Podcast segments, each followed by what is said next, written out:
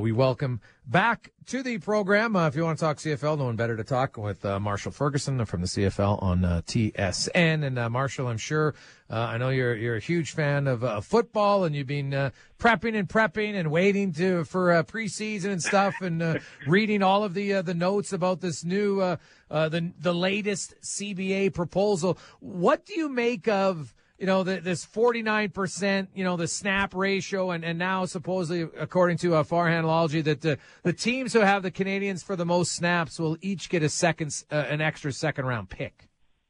Uh, first and foremost, let's just all agree that whatever this 49% thing is, is confusing as hell.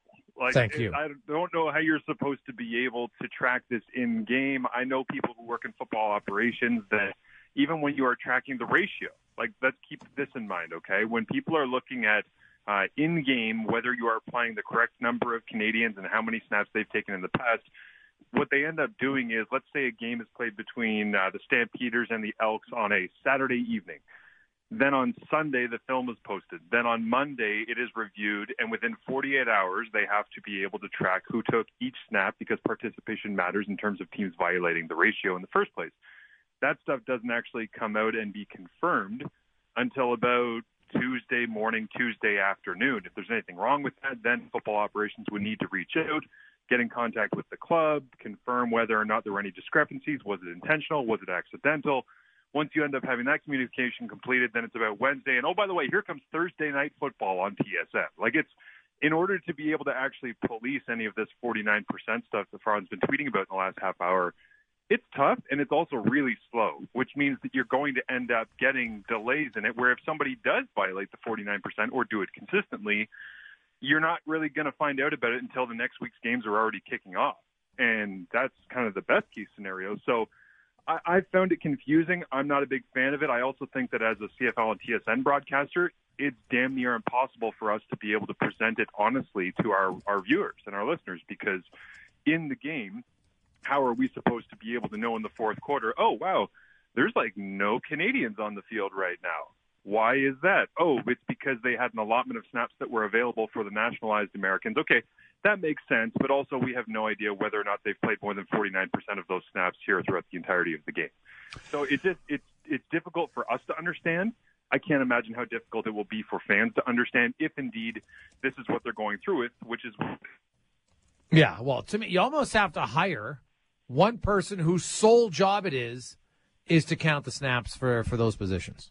Right, and the other thing is too, in order for teams to not end up violating this, they almost have to dedicate one person per their staffs. Yeah. To sit upstairs and track who's on the field for every single snap. Now, I will say the one real big positive that could come out of all of this that I have been campaigning for for the last three, four years, essentially, when I see places like Pro Football Focus or the National Football League, even you know Ben Volin does a great job with the Boston Globe covering the, yeah. the New, England, New England Patriots. They will every single Monday morning they'll tweet out, "Hey, here's the participation percentages per per game for certain players," and the, it really does make you understand what teams were doing. Where okay, mm-hmm. they had uh, you know a certain defensive package on the field for 70% of snaps in that game. Wow, they were playing a lot of two high free safeties because the game unfolded in, in X, Y, or Z way. If we can then get the percentage of snaps per player publicly known for all players, not just for the 49% or the nationalized Americans or whatever it might be, that would be a win because then we'd be able to tell better stories as broadcasters and the public would be able to consume that, I think, in a little bit better way. So, anyways, that's my long rambling way of saying it's confusing. It's difficult. I think it's a little bit tough for fans to understand.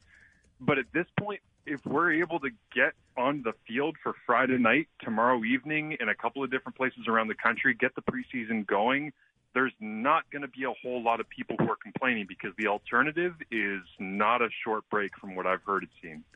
Yeah, wow. I wonder if they're going to vote on this one uh, positively or not. But here's the thing: it doesn't seem like anything changed other than they added a draft pick. How does that benefit yeah, the players? Like, like what, what, like what, what am I missing here? What is different from this one than the previous one that the players said no to? It seems like there's a bit of a bump in the ratification bonus, which is somebody who has absolutely no experience in business. I didn't even realize was a thing, and then once I saw that, I went, "Oh yeah, of course, that would be like a staple of business." Where I even talking to Derek Taylor, the voice of the Bombers, I said to him, hey, "Are you familiar with the ratification bonus?" He said, "I was in a union one time. Everybody was making thirty grand, and they offered us like a five thousand dollar ratification bonus, and everybody was going, whoa." I can't believe this. Like we're all we're rich, and it's like, oh yeah, you're rich up front, but what does it mean that they're offering you that on the front end to try and change some finances on the back end with the salary cap getting changed around in in 2022 potentially this season, fifty thousand dollars less per team was what was originally reported. And I'm not sure if that's still in the new deal that's being offered here. But then outside of the ratification bonus, yeah, you're right. The, the interesting thing I found because I'll be honest, this afternoon it felt like it was a sticking point, right? Both sides were dug in. It was about ratio. It was whether or not the CFLPA was going to allow the league to have an extra American influence or whether or not they were going to dig in even further and say, no, we're not budging on this whatsoever.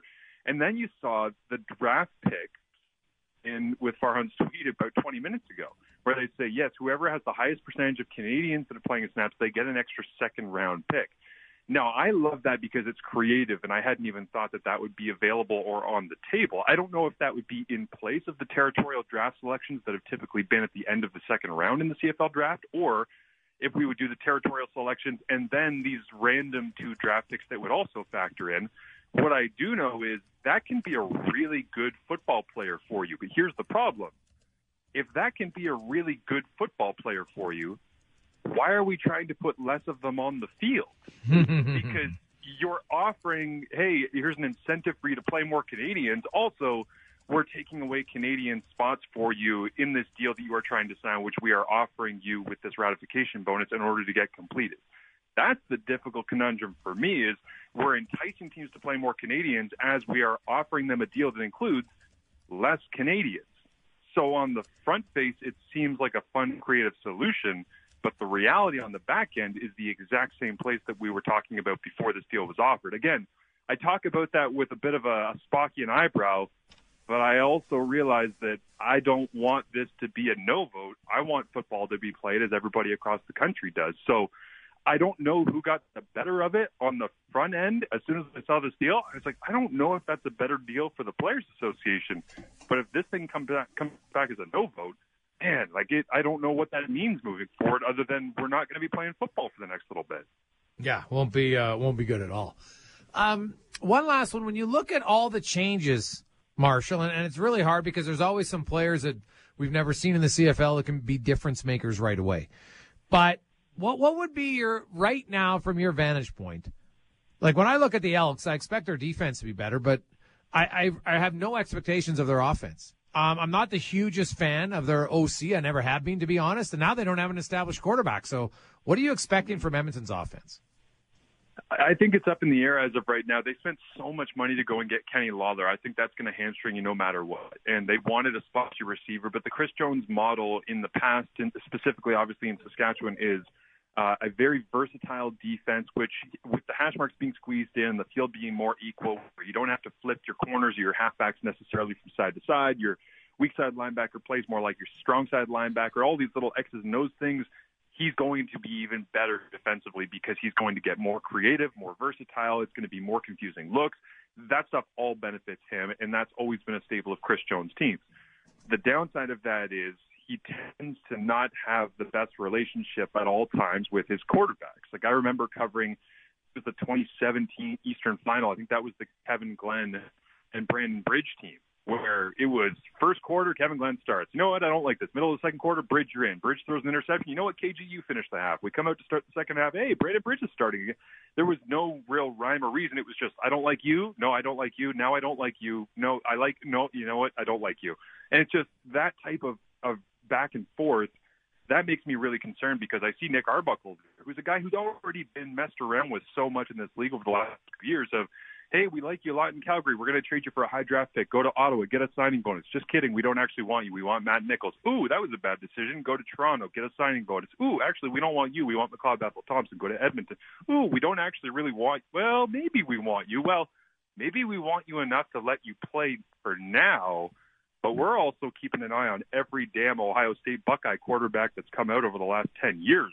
Like it's that's kind of the spot that Nick finds himself in. So I don't have huge expectations of them, but I will say every single clip that they've sent out from training camp has involved Nick Arbuckle throwing quick slants, RPOs, these different things that he's really started to specialize in. And he's got a really talented arm capability. Mm-hmm. Does that mean that he'll fuse with Stephen McAdoo's offense, the offensive coordinator that you speak of? Will they be productive? Will Lawler have as good a season as Greg Ellingson, who's replacing him in Winnipeg? I have my doubts, but I do know that Chris Jones and that defense will keep them in a heck of a lot of games that they probably shouldn't be in if they're not scoring a lot. Yeah. Well, uh, we, we hope that this ratifies it, uh, fans of the CFL, because I'll tell you that if it isn't ratified, I don't know where the CFL goes from here because uh, I don't think it'll be pretty at all, Marshall. So uh, Yeah. we'll see where it goes, my man. Uh, hopefully you're calling games soon. Thank you. I appreciate it. Looking forward to it. That's uh, once again our uh, one of the uh, CFL insiders, Marshall Ferguson from the CFL on TSN, and uh, a new se- for you diehard CFL fans, according to Farhandology, uh, a new uh, CBA has been uh, sent out. It's getting voted on as we speak, and uh, we'll find out if this one uh, gets approval or not. I think everybody around the league hopes it does. Uh, if it doesn't, I don't know where the league goes. I have no idea. That was the CFL report brought to you by All Tech Supply.